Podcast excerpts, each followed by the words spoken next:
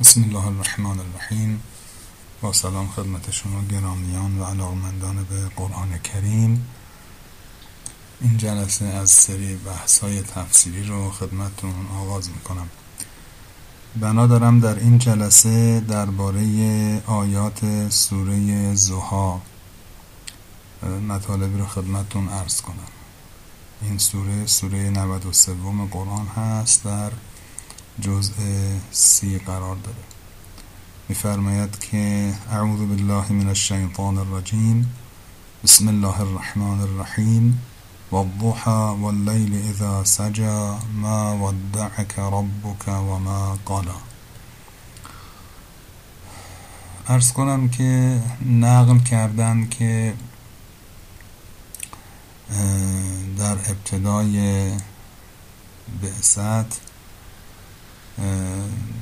مدتی وحی قطع شد. حالا زمانش رو هم مختلف ذکر کردم. به حال در تاریخی همچین مطلبی آمده. و بعد مخالفین پیامبر صلی الله علیه و آله این رو دستاویزی کردن برای ایراد گرفتن به پیامبر که خب از پروردگار تو خدای تو با تو قهر کرده تو رو رها کرده پس چرا دیگه وحی بهت نمیشه و امثال اینها.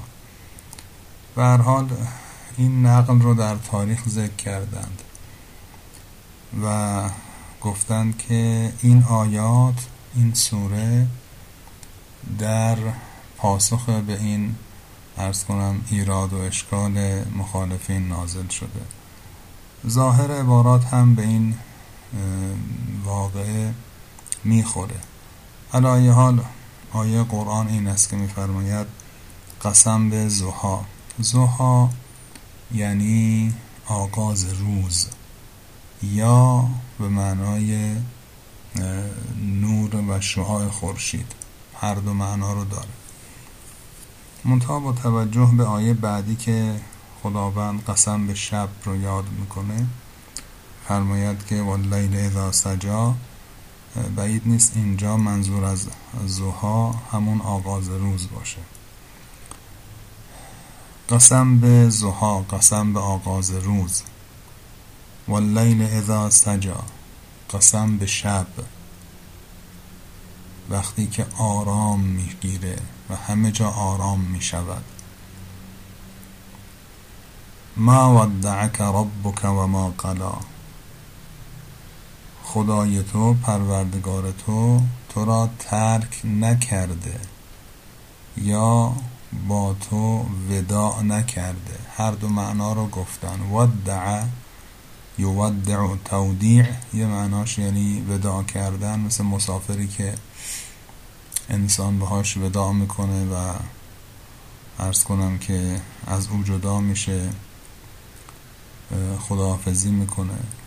اون رو تودیع میگن. یه معنای دیگه تودیع هم در عربی معنی ترک کردنه که البته در فارسی ما تودیع رو بیشتر برای مسافر به کار بریم علایه هر کدومش باشه مفهوم یکی میشه. خدا با تو خداحافظی نکرده مثل یه مسافری که باهاش خداحافظی می‌کنن. خب یعنی تو رو رها نکرده ترک نکرده. اگرم ودعه اینجا به معنای ترک کردن باشه باز معنیش یکی میشه فرق نمی‌کنه به همون قبلی می‌خوره. یعنی پروردگار تو تو را رها نکرده ترک نکرده.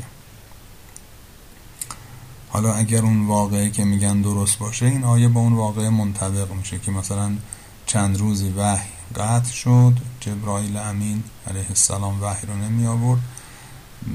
بعضی شروع کردن ایراد گرفتن و اذیت کردن و گوش کنای زدن. حالا این آیه جواب میده ما و دعک ربک. خدا با تو قهر نکرده خدا تو را رها نکرده. و ما قلا. قلا یعنی به بعدش نیمده تو تنفر نداره از تو کلمه قلا. به معنی تنفر داشتن و از یه چیزی آدم بدش بیاد.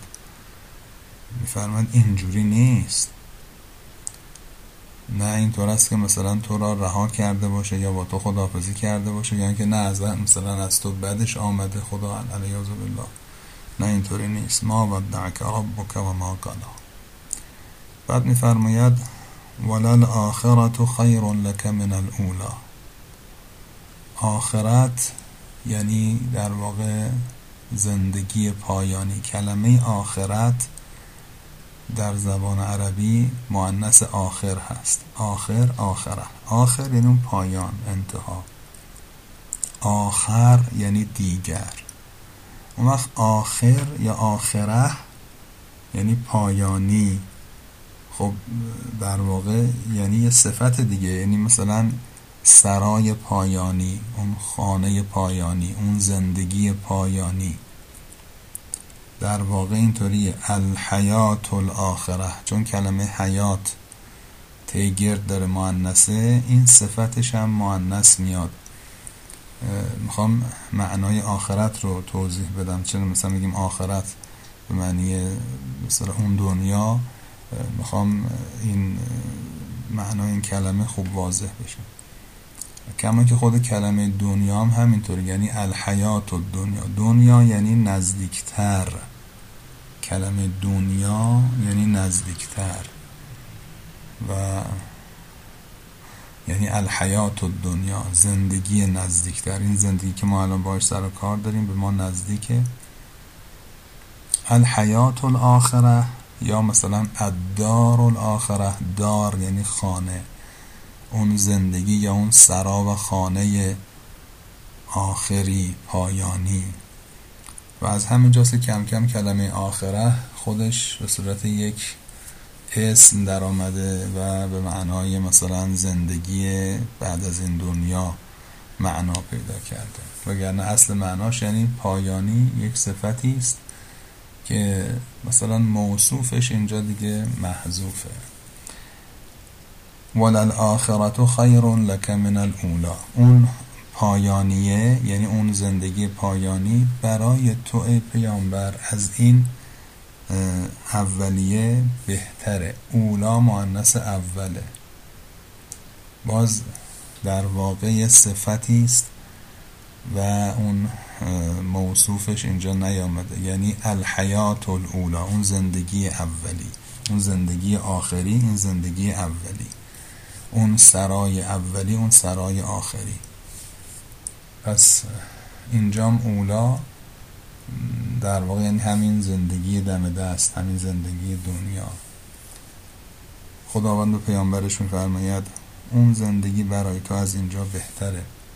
بعد میفرماید ولسوف یعطیک ربک فترضا و قطعا به تو خواهد داد پروردگار تو. عطا خواهد کرد.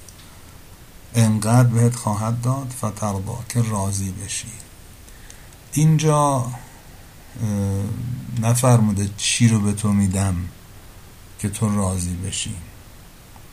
خب هر کسی ممکنه به قول معروف از زن خود شد یار من اینجا از زن خودش بیاد آیه رو معنا کنه. مثلا یه نفر که خیلی دنبال فرض کنه جمع مال و اینها هست بگه خب یعنی بر خدا انقدر پیامبرش می‌خواد پول بده پول بده بده بده بده که پیامبر راضی بشه مثلا. پس حتما معنیش اینه.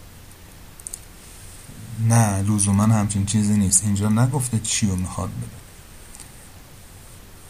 خداوند بعضی مطالب رو خیلی به قول امروزی امپیتری میفرماید. خود پیامبر می‌فهمه خدا داره چی میگه. در بعضی از روایات نقل شده که منظور از این که خداوند به تو خواهد داد تا تو راضی بشی یعنی مقام شفاعت. و پیامبر رو میفرماید ما به تو این مقام رو میدیم و تو انقدر اجازه شفاعت رو پیدا می‌کنی هی شفاعت می‌کنی از این مردم از این امتت که دیگه راضی و خوشنود و خوشنود بشی. و لذا در بعضی از روایات آمده این آیه امید بخش ترین آیه در قرآن کریم هست که مفادش این است که طبق حالا نقلی که در اون روایات هست اون چیزی که خداوند به پیامبرش خواهد داد شفاعته که انشاءالله هممون مشمول این شفاعت نبوی و اهل بیت گرامیشون انشاءالله بشیم خب آیه بعدی رو عرض کنم و اما آیه بعدش رو انشالله می‌ذاریم برای جلسه دیگری چون بحث خیلی طولانی خواهد شد. بعد فرمد علم یجد که یتیما فآوا؟ از اینجا خداوند می‌خواد یکی دو تا از مثلا نعمت هایی که به پیامبرش در همین دنیا داده دو تا سه تا همینجا یادآوری کنه و بر اساس اونها هم به پیامبر یک دستوراتی مثلا لطف می‌کنه و بیان می‌کنه. از اینجا شروع می‌کنه. فهمد علم یجد که یتیما فآوا؟ آیا تو یتیم نبودی؟ خدا تو را یتیم نیافت. و بعد به تو سرپناه داد تو را در نزد پدر بزرگت و عمود جا و مکان نداد. یعنی سرپرستی تو رو خودش در واقع به عهده گرفت. یعنی خدا دوستت داره اینطور نیست که با تو قهر کرده باشه. و علیه بالله از تو خوشش نیاد و از تو تنفر داشته باشه. اینجوری نیست. حالا بعد در ادامه مطالب بعدی است که عرض کردم. این آیه بعدی و واجده که ضالا فهدا که حرف و سخن زیاد داره که انشالله اگر عمری و توفیقی بود من تو جلسه دیگری این آیه و آیات بعدی رو ترجمه خواهم کرد. موفق و معید باشید. خدا نگهدار.